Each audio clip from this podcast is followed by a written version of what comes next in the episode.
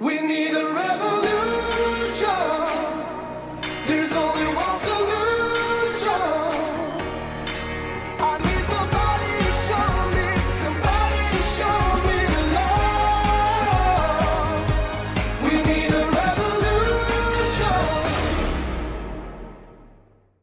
Hello, hello. Welcome to the revolution to the Liberty Hour of Informed Life Radio on 1150 AM KKNW and streaming to a few platforms out there. So glad that you can join us. If you missed the first hour, the health hour this week, you got to go back and hear it. It was Javier Figueroa for the hour explaining about brain development, brain health. It was so powerful. So um, go back and find it and and watch that. Uh, it's, information we all need to know. It helps us make better choices for ourselves and our children when we really understand um, what's going on with our brains and, and brain development there. Um, so this hour is brought to you by Informed Choice Washington, that rockin' group in Washington State, nonprofit that really works for medical freedom and informed consent and preserving those freedoms that we all need now more than ever. If you're not a member, go sign up to to um, become a member. informedchoicewa.org uh, we've got a substack post you can sign up for. And if you could give a little something every month donate to keep this show on the air in washington state and streaming around the world uh, please do. We have got to keep free free speech on on the subjects that we talk about we've got to keep it going and it it just takes a little bit from a lot of you uh, to keep it going so we're so appreciative. Um, the views expressed are not necess- necessarily those of kknw or informed choice washington. We're not giving medical advice we're not giving le- legal advice bringing you some really good information. So i have got um, javier figueroa is joining us again for the second hour. Hello javier Hello, Bernadette. Yeah, thank you for the past hour. Again, that's one of my favorite hours. I'm going to have fun promoting that one. Um, and then we've got Bob Runnells, the wonderful Bob. Hey, Bob. So Hello, Bernadette. Bob, hey, Javier. Good Bob to see you is, too again, Bob he, he's been, you know, I met Bob a few years ago out in Washington at a massive rally. And, you know, our friendship and our working together has only grown since. He is now a key leader of Informed Choice Washington and, and um, keeping his finger on the pulse, if not being at, um, actually involved in some really important things regarding medical freedom and informed consent. So, Bob, I'm going to let you take it away. You were you were going to talk about litigation and legislation, and I believe you would like to start with litigation. Thank you, Bernadette. And uh, I think we have some good news and bad news today. So, which would you like to start with? Javier, you choose, good or bad. You know, start off with the bad.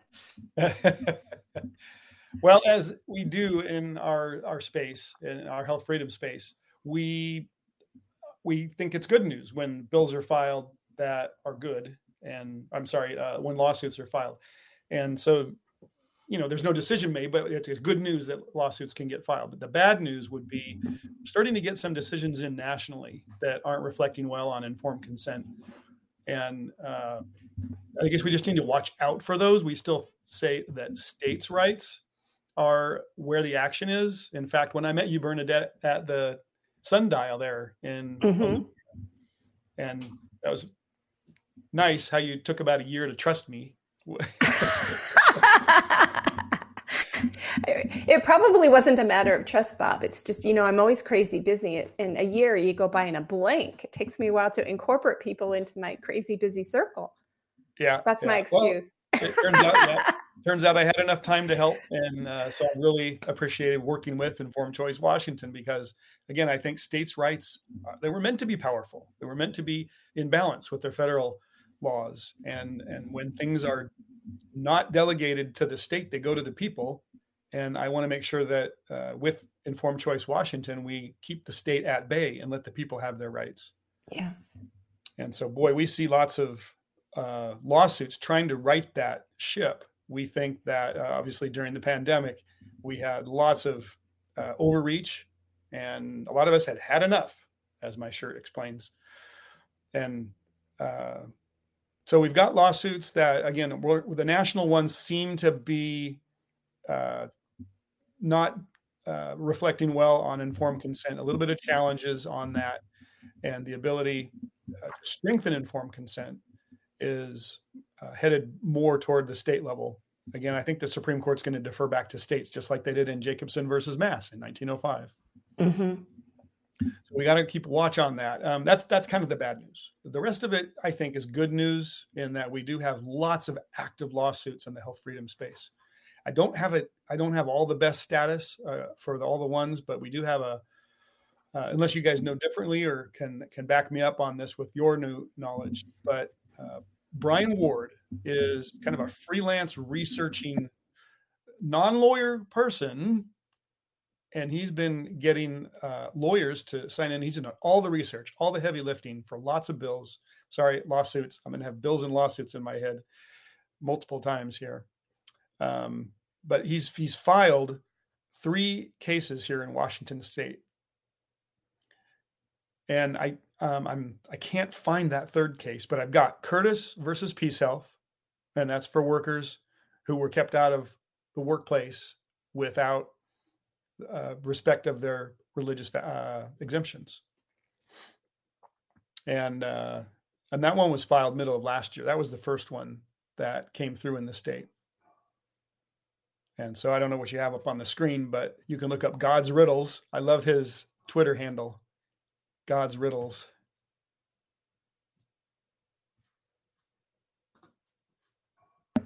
My mic's off. Was there something I you wanted me to pull up? I don't have anything with God's riddles. yeah, no, sorry. on it.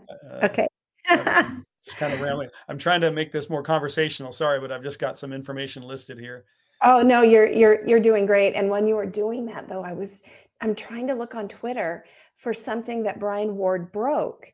Um, do you happen to have it? I was look he announced that they found the information that went to all the states, that went to the governors, that gave them instructions on the EUA vaccines. And it said point blank, you must tell individuals that they have the right to refuse but none of the governors incorporated this into their rollout of the shots. So I was going to go um, go look for that. I think it's something that um, was unveiled in the discovery process in one of these suits that he's associated with. If I find it, I'll um, I'll uh, I'll show it and I'll read it out. Okay. Yeah, his uh, one of his most recent posts was January Yeah. 25th, where Shriners Hospital for Children in Washington State. Uh, I think I found it. I think I found those, it. those plaintiffs could have received an FDA approved COVID vaccine to comply with Shriners Children's Hospital, which was a lie. Mm. Yeah, exactly. So this is what I was thinking of. So Brian Ward tweeted on February 17th, boom, I was provided with the CDC COVID 19 vaccination quote unquote playbook for states published in October 2020. The states had to number one, willfully participate. Number two, educate the public on the EUA and FDA approved differences. Three, enforce the right to refuse. And four, was lawfully responsible for the entire program. And then, so this document, this playbook that he was provided, makes its debut in federal court this Tuesday in a lawsuit that you know that he was consulting on. And so, I'm I'm not sure quite.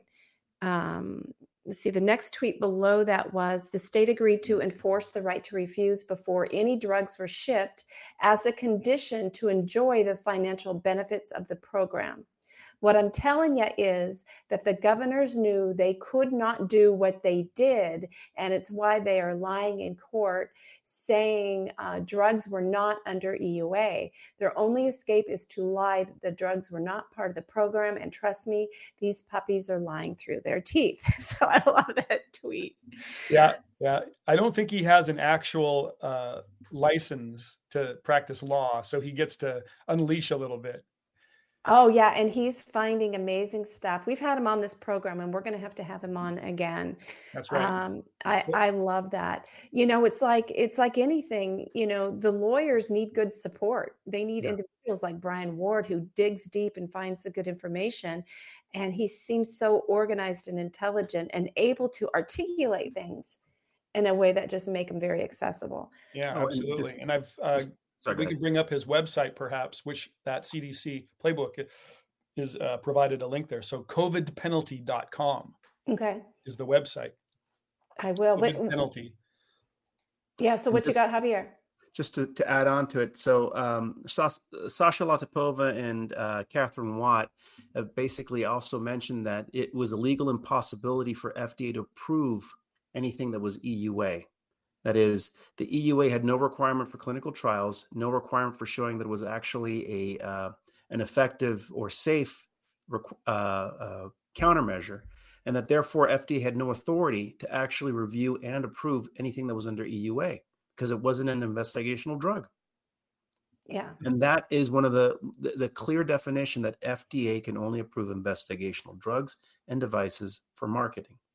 So that's another avenue as well, on top of what you've just said as well. It's it, you know there's there was no legal basis for FDA to do anything, and it was a legal fiction that they even approved Comirnaty or Moderna. Absolutely. Yeah. Absolutely. I still don't think it's ever reached our shores. I don't think anybody has ever even administered a Comirnaty. Right. It was it was under the uh, um, fa- uh, no, uh, what was it? Process one, and they're using process two, which is a completely different animal. But the the booster shots that they have out there, um, if if they're for an individual over the age of twelve, they're supposedly licensed. Do these have Comirnaty labels on them? What do they have on them? The boosters. Is it ah? So nobody seems to know. Go down to the pharmacy. Show me the bottle. I want to know. bottle, yeah. Show me the point. Bottle. And this is all part of a strategy to basically try and make the mRNA platform look legal without having any legality and violating FD, every single FDA regulation on it. Every every regulation. Yeah. Right. And uh, that's also part of their the way that they got the flu shots to be reformulated every year, but they don't have to go through a complete uh, uh, clinical cycle. They change the formulation at the antigen level, I guess, and then all the other uh, ingredients stay the same. And they, I'm also finding that regardless of the legal framework around these, that they're they go ahead and and, and have this veil of legality around it. I think that's what you just said, Javier, but they're going to come back and ask for permission later. I think they're going to do things the way they want to. They're kind of forcing things through and now and come back and say, well, okay, now we need to make the law that makes this legal. And we're seeing this at the state level from something called the Washington Vaccine Association. Yes. And when I get to the bills section in just a moment, uh, we can talk about that. Real quick, before we move on, and when we're still on the stage of shenanigans regarding uh, vaccine products here, I wanted to share with you this announcement that just came out from the National Institute of Allergy and Infectious Diseases about novel CMV vaccine generates stronger response in key immune cells than previous candidate. So this is, um, let me go down here. So it it's cytomegalovirus called CMV. It's one of those infections, viral infections. It's in the herpes family that almost everybody gets. Almost nobody knows they even have it when they got it. And then it goes dormant, you know, like other herpes viruses, and then you harbor it. And, um, but it is is something that can be dangerous if the mother gets it while she's pregnant, you know, a little bit like rubella, right? And so but they have this vaccine that has been in the in the pipeline. Am i um go back here. Um it's an m it's moderna's mrna vaccine and the clinical trial started on this mrna vaccine in 2017 so when they talk about oh brand new mrna you know we know that moderna started because its very name means mRNA vaccines, right? Mm-hmm. Mod RNA.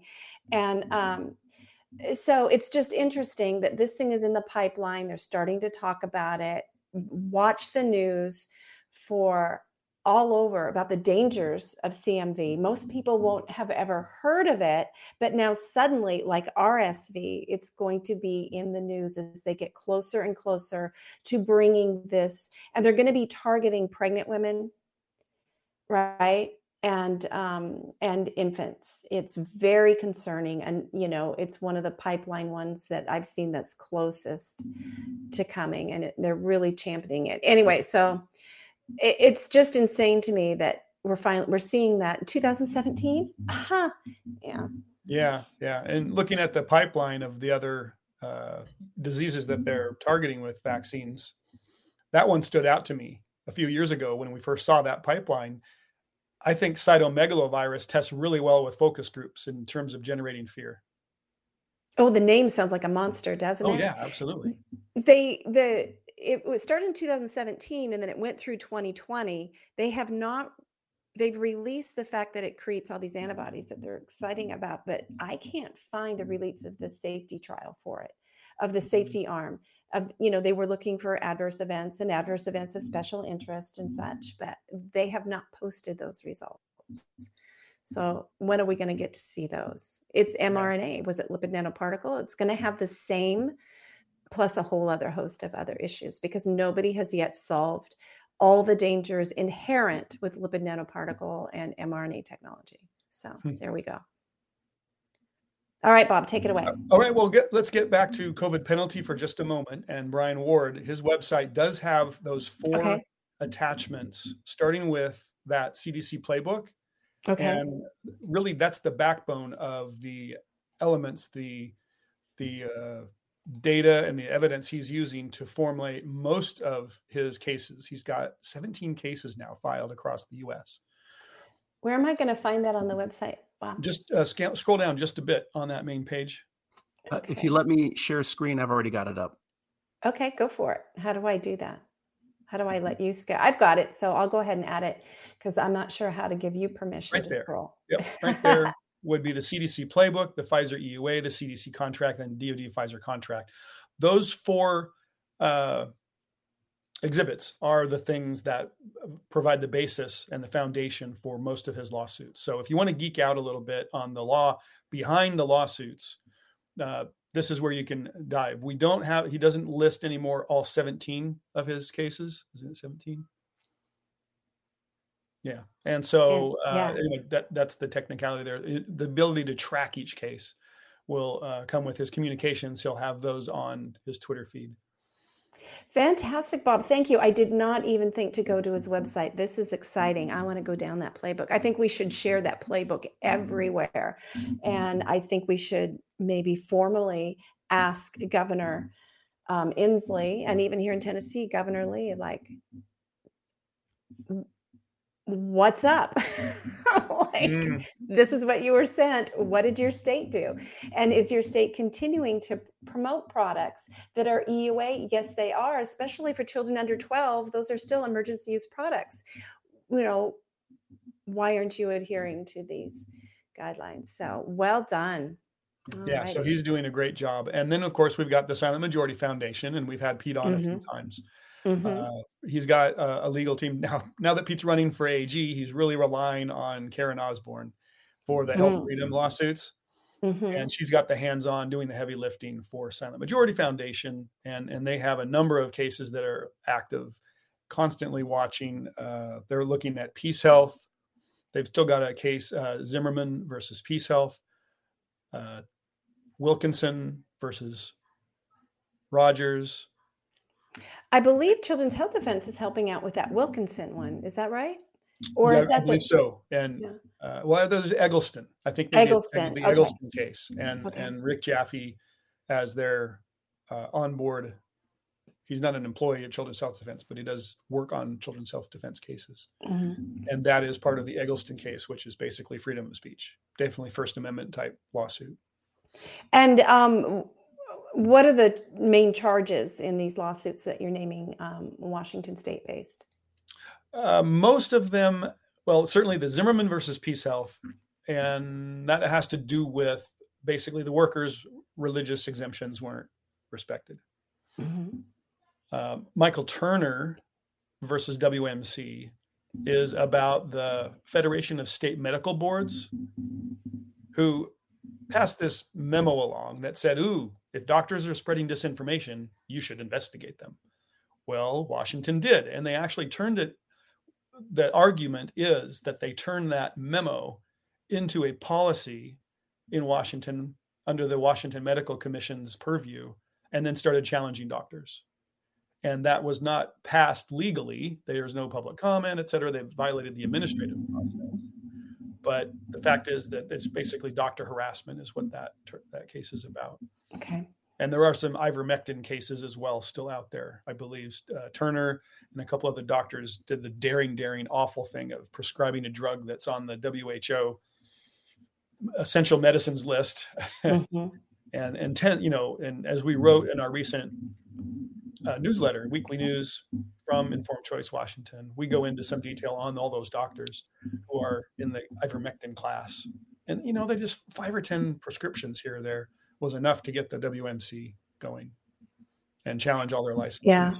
I'm so glad that this these good fights are continuing because this is how they intend to just sort of capture us with uh, the medical industry is is the army in a way to remove all of our freedoms and we can we just can't stand for it we can't stand this war against us with labeling things um, misinformation disinformation um, we can't sit still while they take down the good doctors who are brave enough to do the right thing so i'm so glad to hear these fights continue um, On- on- continue on yeah, I'll finish with the good news on that front. Really, is Dr. Renata Moon, her case, her investigation by the WMC has been closed without any actions. So there's been Oh. no findings against Dr. Renata Moon.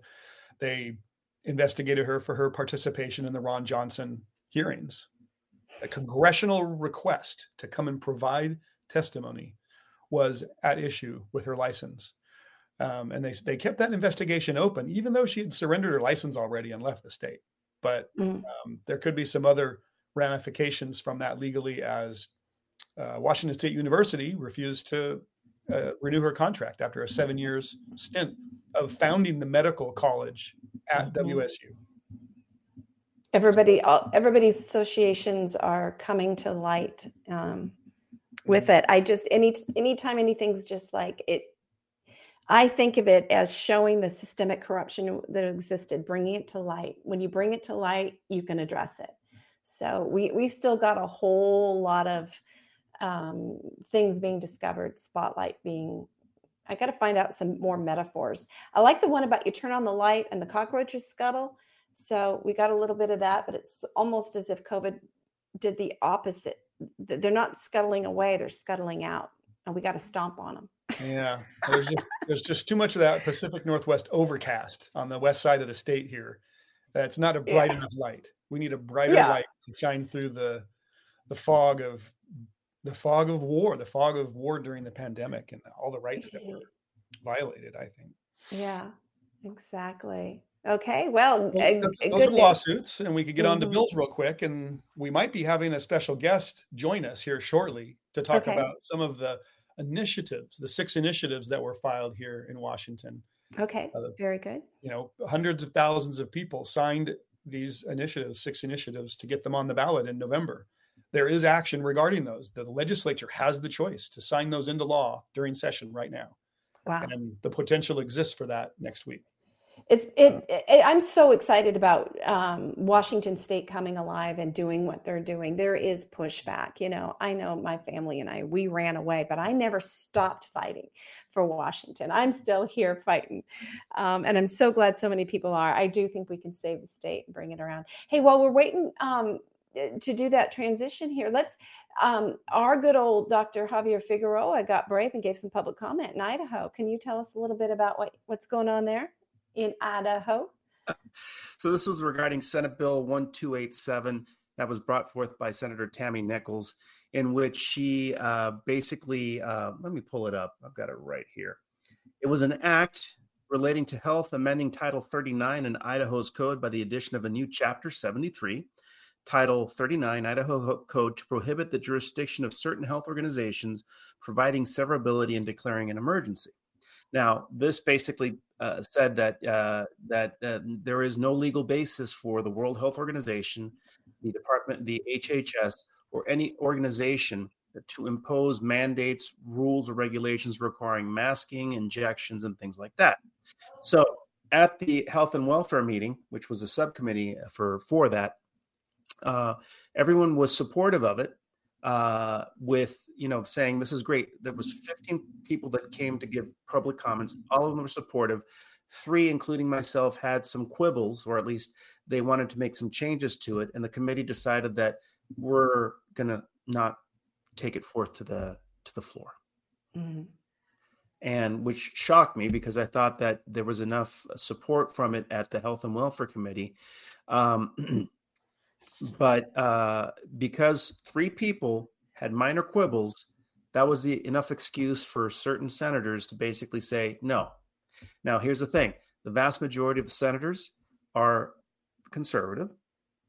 Two of the senators that didn't that voted not to bring it forth to the to the committee were more on the liberal side um, but the reasons that they gave were uh, poor unfortunately. The the regulations basically said that you needed to have a majority in both the house and the senate to require mandates. Mm.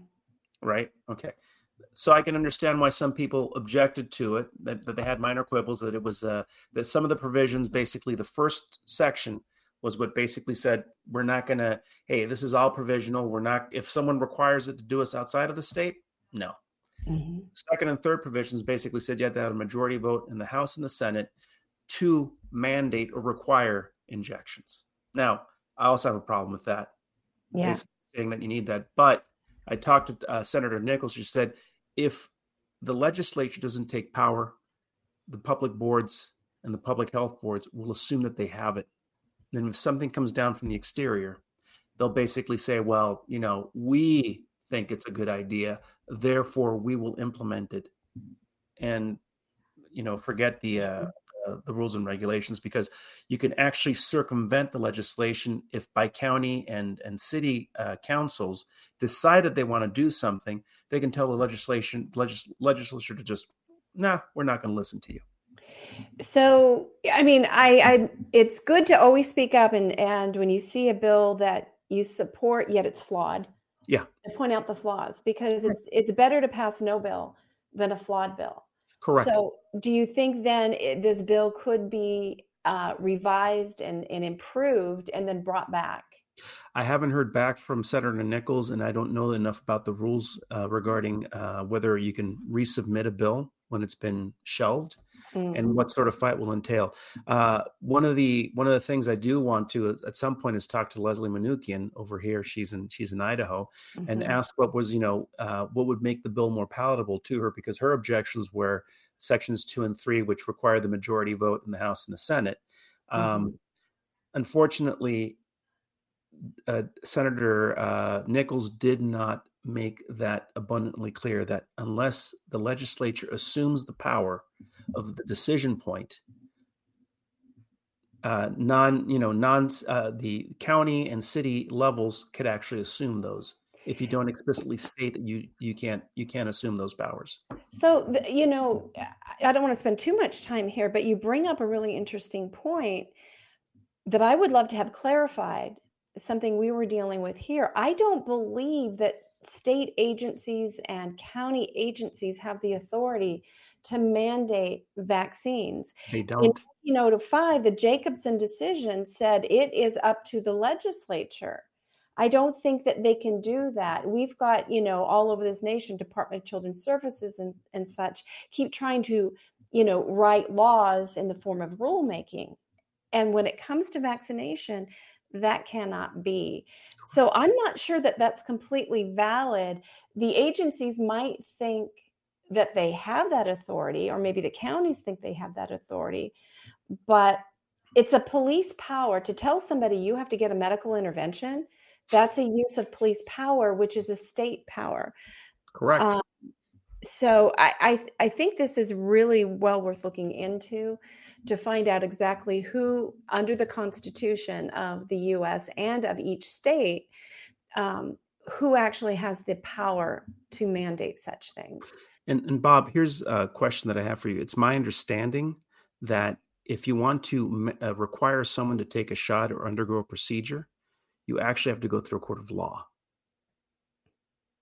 In Washington, certainly, uh, if you get into the emergency sections of the law, or certainly if there's an outbreak and somebody doesn't want to do something, there is due process required in order to get to that point.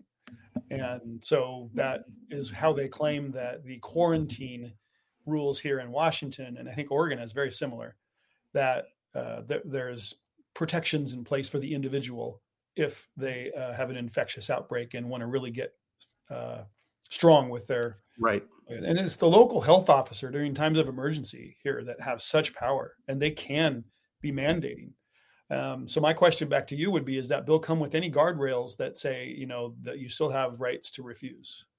Well, so that that that part I think might might have been the uh, the sticking point. It was basically a blanket statement saying that the state of Idaho will not will not entertain any uh, requirements, obligations, or um, uh, duties associated with the World Health Organization, the CDC, and the Health and Human Services. Basically, it's all provisional. We'll think about it. We're not required to do it. Mm-hmm. Uh, my understanding is that public health only regulates the environment it doesn't regulate the individual. And in order to, to require anything that involves the individual, an individual not doing something that then requires an intervention of the court and basically present a case and get a court order to require someone to do some something. When you're talking mm-hmm. about public health at a community level, that would require that the court issue out a specific writ or requirement for every individual that's that's just impossible to do like for example with like everyone needs to be vaccinated okay well there's a separation there because a doctor needs to prescribe something that goes into your body and vaccines are the only class of medical product that have this blanket requirement for everyone or quote everyone to take. Mm-hmm. nothing else like it exists. And it needs eh, you know and if you ask every scientist in vaccinology mm, world they would agree that you need to individualize uh, vaccines but the policies treat them as if um, one size fits all and it does not. I see that we do have a guest that popped in. Bob do you want to introduce um, hallie yeah sure so in fact today we were at the capitol there was a rally around let's go washington's six initiatives Mm-hmm. And uh, I thought, well, my gosh, I didn't put two and two together, but we need to have somebody from that organization on the radio show today. And so uh, I walked, uh, went over to the founder of Let's Go Washington, Brian Heywood, and he said, "Hey, I'm going to be busy flying to CPAC, so you need to uh, talk to Hallie." And so I'm bringing on Hallie Balch, and she lives down in Southwest Washington with me. Hello, neighbors. Hello, Hallie. Welcome to the Liberty Hour of Informed Life Radio. It's wonderful to have you here today. Thank you so much. I appreciate you guys having me on. Great, um, great. Um, so we yeah, we had a we had a, a, rousing rally, uh, fairly short, which was nice for the all the legislators who were there who could get back to work. I think they had to go back into session and committee meetings at 1.30. But uh, did you have a lot to do with the organization of the rally? You know, I uh, I had a lot to do with the press side of things, but not so much um, uh, the the crowd that came out. We were really impressed with. Um, I think that it's been something that Washingtonians have made it clear. This is something that they you know want to have a voice on with these initiatives, and so we were so excited to see such a huge crowd. I'm terrible at guessing how many people are in attendance somewhere. Um, but I was hearing people say maybe 350, 400. I don't know if that's accurate, but it was a ton of people. And um, yeah, we were just so excited to see, you know, such a great turnout for this cause that so many people have rallied behind for so many years now. Um, Hallie, can you tell us a little bit about Let's Go Washington? Yes, absolutely. So Let's Go Washington is an organization that was um, created by Brian Heywood. Um, and it essentially is the host of these six initiatives that 800,000 Washingtonians um, signed on to uh, since I believe the beginning of 2023. Um, Brian talked about it a little bit today. Um, he started his first round of initiatives included 11 uh, ballot initiatives that um, he learned a lot from and the team and the volunteers they all learned a lot from and kind of pared it down to six this year. Um, and you know the rally today was to kind of draw attention to the fact that um, Democrats are doing half of their job uh, in giving a hearing to only three of them. And as Brian said earlier today, uh, 50% is a failing grade. And Washingtonians have made it clear we have these six issues that we want to be on the ballot, we want to have our voices heard on. Um, and for some reason, the Democrats only want to give a hearing to some items. So um, we were calling on those legislators to do their full job and represent the people of Washington um, as they have made their voice heard already. Yeah, and who, who all was there speaking? Oh gosh, uh, now you're gonna really put me on the spot. Um, we had a couple of gubernatorial candidates were there. Um, we had Jim Walsh in attendance. He gave a rousing speech about how important it is to continue showing up and making sure that um, you are contacting your legislators and making sure that they know, you know, how you feel about only three of the six initiatives being um, heard next week. Uh, gosh, you may have to fill in some of the gaps here because was I was running around question, yeah. like a crazy person. Brian Heywood was there, I know that. Uh, Brandi Kruse was there. Uh, John Carlson emceed it for us. There. Oh, was that? That's what we were going to. Okay. Yeah, that's that's that's the first time I've ever seen him in person. You know, I listen to him Oh, on the radio all the time. I So know. was great to Whenever they're John out, Carlson be the MC. yeah whenever they're out in in the real world you always see people swarming around them and you always hear like i listen to you every day it's so nice to meet you in person so yeah that was really fun um and he's funny because he will always add extra commentary that's always illuminating and you know a ton of extra background that's helpful for people too so that was awesome to, to have him there Yeah, good. So, do we want to maybe go through the six? Do we have time? Just yeah we can jump through it Yeah, I mean, I don't know if you have time. I'll go as-. Yeah, I'll go quick, and I'll start um, with the three that are up for uh, for a hearing. We have the first one is going to be uh, 2111, which is no state income tax, um, and that's going to be they're having a hearing on uh, Tuesday actually. Um, and at the end of my little spiel, I will talk about how people can get involved um, so that we don't leave anybody hanging. But um, 2111, yeah, is the first one. No state income tax. I mean, Washingtonians have voted on this, what, 10 times in the past like 100 years or something uh, we don't want an income tax right so many people come to washington state because it doesn't have this income tax and for some reason democrats keep trying to make it happen it's not happening so this is the first uh, the first hearing on tuesday wednesday is uh, 2081 and that's the parental notification um, initiative. And this one's interesting because it's got a ton of bipartisan support. Um, that was one of the kind of hallmarks of today's rally, along with asking Democrats to do their, their full job and not just half. Um, it was also highlighting this kind of huge coalition of support that exists between Democrats and Republicans. This is these are not issues that are you know stuck on one party. Um, these issues affect everybody. And so, one of the most exciting things from um, some internal polling that happened was uh, we found out that 57% of the people that signed on to these initiatives uh, were either Democrat or independent. So, that's huge, right? That's a that's a huge win for us just before we've even made it onto the ballot. Just to have that that, that many signatures from um, people that aren't you know traditionally republican or conservative however you kind of label that. So that was awesome.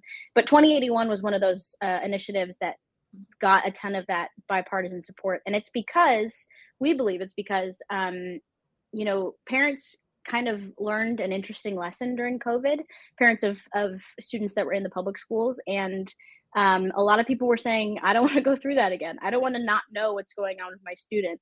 Um, and another piece of this is interesting is that um, this isn't creating a new law. This isn't changing anything. This isn't anything drastic. It's just it's it's a law that essentially already exists, but a lot of school districts um, ignore it. Um, or there's no way to enforce it. So this just offers parents the ability to have access to their children's medical records, right? It's your child. You should have access to this information. Um, have access to what they're being taught in schools. Understand, you know, what conversations they're having with a guidance counselor or a medical counselor in their school, so that parents can stay up to date with with what's going on with their children.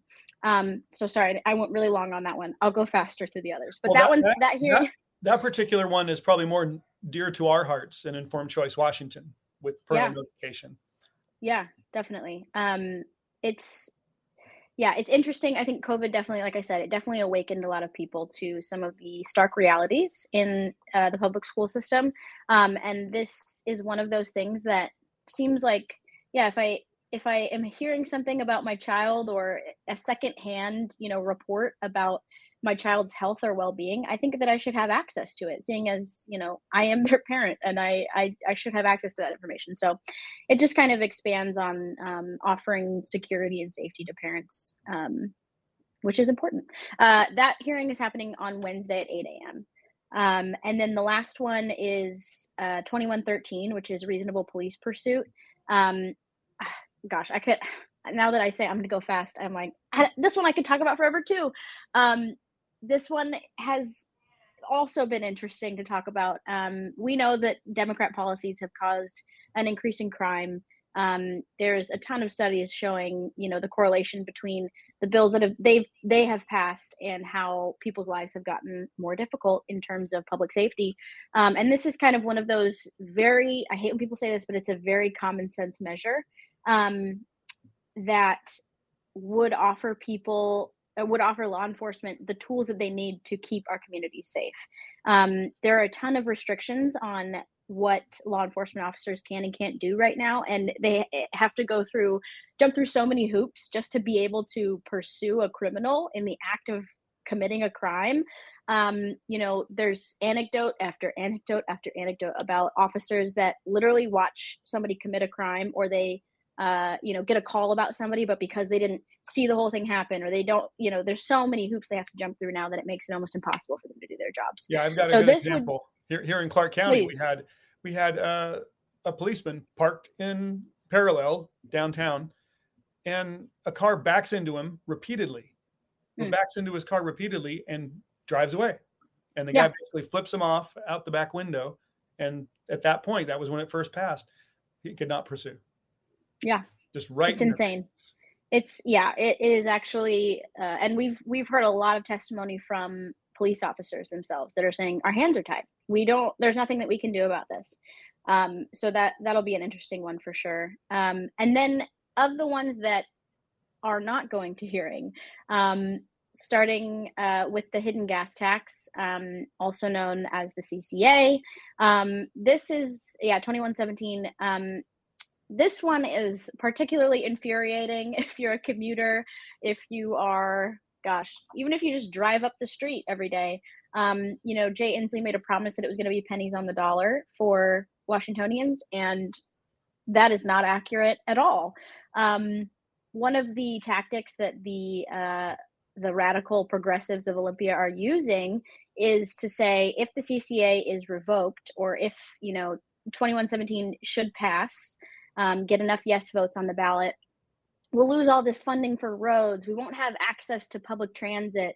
Um, you know, everything's going to go to hell in a handbasket essentially when it comes to transportation. And that could not be further from the truth. Um, and that will become apparent, uh, as somebody on the appropriations committee said today at the rally. Um, that'll become apparent in the in the coming week. Um, essentially, they're just trying to scare people into voting no. Um, and what's fun about this one is they're talking about a utility rebate, which would essentially, I call it a bribe, but maybe, you know, they call it a, pay, a one-time payout fine. Um, if it's so hard to explain because there's so many pieces of it, but essentially they have the money to give Washingtonians cash back, a cash rebate um, of $200. And they've said that they will offer this rebate if 2117 does not pass. So it's like it it's funny they must think that Washingtonians can't do math or something. I'm not sure. It just this rebate in particular shows the true opinion of Democrats um, of the people of Washington State, right? Because essentially they're taking thousands of dollars in this hidden gas tax from people uh, every year and somehow they're going to offer us a one-time payment of $200 and that should make up for all the extra cash that they've taken because of their ridiculous taxes and it's just like we we see what you're doing you're not slick you know it's not like you're you're pulling the wool over people's eyes so I really made a promise that I was going to go fast, and I'm really not holding to that promise. So I apologize. We're going to move on now. Um, 2124 is the uh, Long Term Care Coverage Act, and essentially, this is a program that uh, had a number of of studies and um, groups come out early before it even was enacted, before it was uh, put into practice, that said this is not a good idea. We're not ready for this. We don't have the infrastructure to support this, um, and the program is not going to be run well. Even the Seattle Times said this, right? And yet, in their infinite wisdom, uh, the uh, Olympia Progressives said, We're doing it, it's happening. And so essentially, this is a tax that everybody pays into, um, and it's for a program that's been un- largely unsuccessful so far. Um, and 2124 would essentially just allow people to opt out of the program. You can still opt to pay into it if you'd like to. We're just giving you the option because we believe, uh, Let's Go Washington, and a number of people in the state believe that you know how to deal with uh, your paycheck better than the government does, and they don't deserve to have your their hands in your money, right? Um, so this is just another way to kind of keep the power uh, with the people, essentially. Um, and the last one is 2109, and that is the capital gains tax. And uh, essentially, it would just, uh, as it says there, take away an excise tax uh, that's imposed on the sale or exchange of certain long term capital assets. Um, so it's anything $250,000 and above. So it's kind of, um, it's a little more uh, siloed off. It's not so much, the other ones pertain to pretty much every single Washingtonian. This one's a little bit more specific. Um, but that's my that is my quick run through even though that took me about seven minutes. I'm so sorry.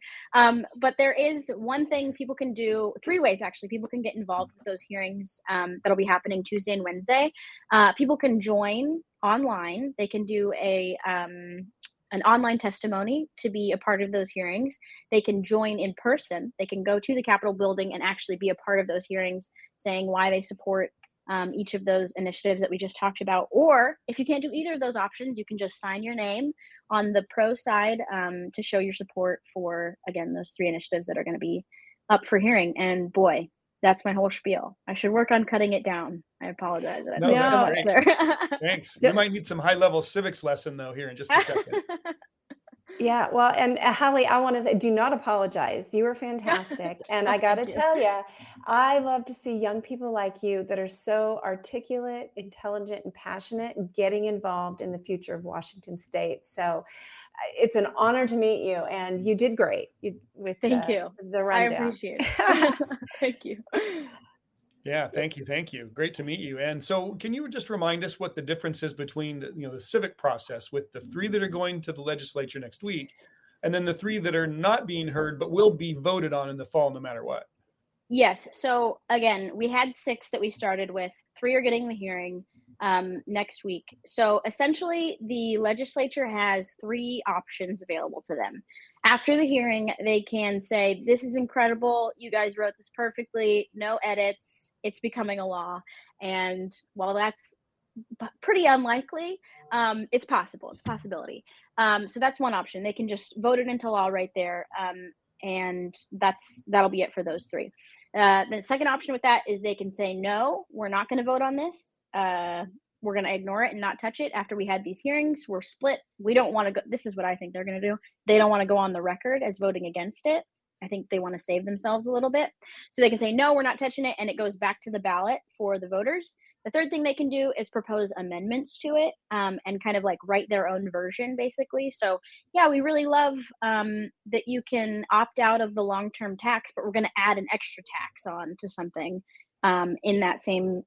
Uh, with, along with that same initiative. So essentially, the two options would go to the ballot, and people would vote on do you like initiative 1A or do you like initiative 1B, basically.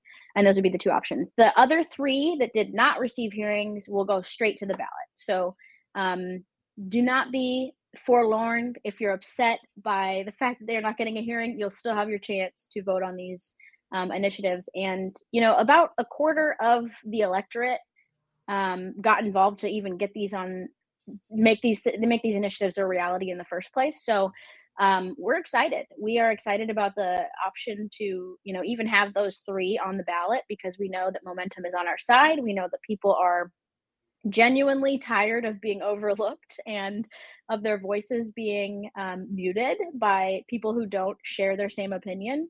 Um, and truthfully, the job of the legislature is to represent the people, right? And they have ignored us for so long that it's it's time. It's time for the people. They've had enough, as your shirt says. Yeah, no, I think had enough is the phrase we were using for the 11 initiatives last year. Yeah, At least here in yeah. Clark County. I don't know if that was statewide, but yeah. uh, yeah. had enough? Yeah. Do you want more gas tax? What else do you need to wake up? yeah. Um. Yeah. Well, Hallie, thank you so much for joining us. I so appreciate it. Um, you know, we'll invite you to come back on and, and keep us updated. I really appreciate it there. Um, thank you so much. Appreciate you're you're welcome. Um, so, Bob, I'm gonna. Oops, hold on here. I didn't do a good job there. I'm saying goodbye to Hallie, and I put up her thing instead. So, Hey, we'll take you. the extra stuff. Thank yeah, you. we'll try again. Thanks. And uh, so we've got like a, just a minute and a half here, Bob. Do you want to um, quickly um, update us on the Secretary of Health bill? Okay. Yeah. And so we've got the two bills we've been opposing. Uh, one of them being the Secretary of Health standing orders. That has now gone through both committees in the health space, and it's it's ready now to be called to the House floor. So it's in the House Rules Committee, and that's the Secretary of Health standing orders. Uh, they want to have a permanent ability to use an emergency power to prescribe drugs to anybody, i.e., vaccines. I mean, that's the main thing they like for infectious disease outbreaks. They claim that local health officers, the 30 or so across the state, can already do this, but it's not ex- it's not explicit in their powers. It's implied maybe that they can do all kinds of stuff if there's a health emergency. It's not explicit. This would be the first time it's actually written as an explicit power for any health officer in a state if they pass that. Mm. And I think it's offensive. It's disingenuous for them to kind of walk through and say, we need this. It's, I mean, so I want guardrails. I want an emergency use only clause added. I want to, I'm, I'm, we're, we need to get our members to do that for the floor vote coming up is to Mhm. send reminders to get an emergency use clause in there. Or if they keep claiming that it's for uh, substance abuse, um, uh, overdoses, to have standing orders for all sorts of different naloxone and all these different um, overdose drugs at, in place for EMTs. Well, just make it for EMTs then. That they should be Mhm. constrained to just make it for emergency situations. Mhm. And that's my plea. That's my plea. Sorry, I'm a little passionate about that. That's the one that's really got me up in a lather this session. And then the vaccine definition change bill, where you can get mRNA and RSV shots. It looks like Mhm. it's just sailing right through. Mm. the part it's uh, it's almost along party lines uh almost exclusively along party lines so at least the the conservative side is saying no we want you to be held accountable the vaccine definition shouldn't change. The other one's fine. That's how vaccines were invented. They were part of the microbes as part of the antigen to make the vaccine work and they're going to take that away. They're going to say defer everything to the cdc and then they'll just pass that on through. And that that makes them them uh, able to now purchase, even though they illegally purchased before this. they will i don't want to sound uh too extreme but they will burn in hell for that. That is so disingenuous changing a definition in order to pass it especially in something that is so unproven and has been shown to fail. Yeah, they're doing it retroactively too, because they've already, right? All righty, fellas. Well, we've had two great hours of radio. Don't give up. We're going to keep fighting the good fight. We're going to win this. We will. Um, You've been listening to the Liberty Hour on Informed Life Radio. Next week, we've got Dr. Uh, Stephanie Seneff coming on the Health Hour. You're not going to want to miss it. And of course, Liberty Hour will have good things to come too. So, everybody, have a great weekend, and we will see you next week. Take care. See you in Olympia. Are you suffering from a sinking feeling that the COVID 19 pandemic is being blown out of proportion and that nothing in the news is making any sense? If so, then there is a fact based, science driven news show designed just for you. My name is Del Bigtree, and I am the host of The High Wire, the world's most trusted news source in digital media when it comes to accurate, science based reporting on the COVID 19 pandemic. From COVID 19 vaccine development to mask mandates, school shutdowns to job layoffs, the High Wire goes beyond providing you with the most accurate, evidence based investigations. We send you links to the sources for all of our reporting so that you can further your own investigation and come to your own informed conclusions. High above the agenda driven circus of mainstream media, we do not run. We do not hide from the truth. Instead, we walk the high wire. If you care about truth, then join us on Instagram, Twitter, Roku, and our website, thehighwire.com. Informed Choice Washington is a nonprofit organization that advocates for healthy immunity, medical freedom, and fully informed medical consent. The right to make medical choices without coercion is fundamental to our civil liberties and a basic principle in all human rights declarations. To learn more, tune in each Friday from 3 to 5 p.m. to an Informed Life Radio and visit the website informedchoicewa.org. It's time to take a stand for medical freedom. Go to informedchoicewa.org today.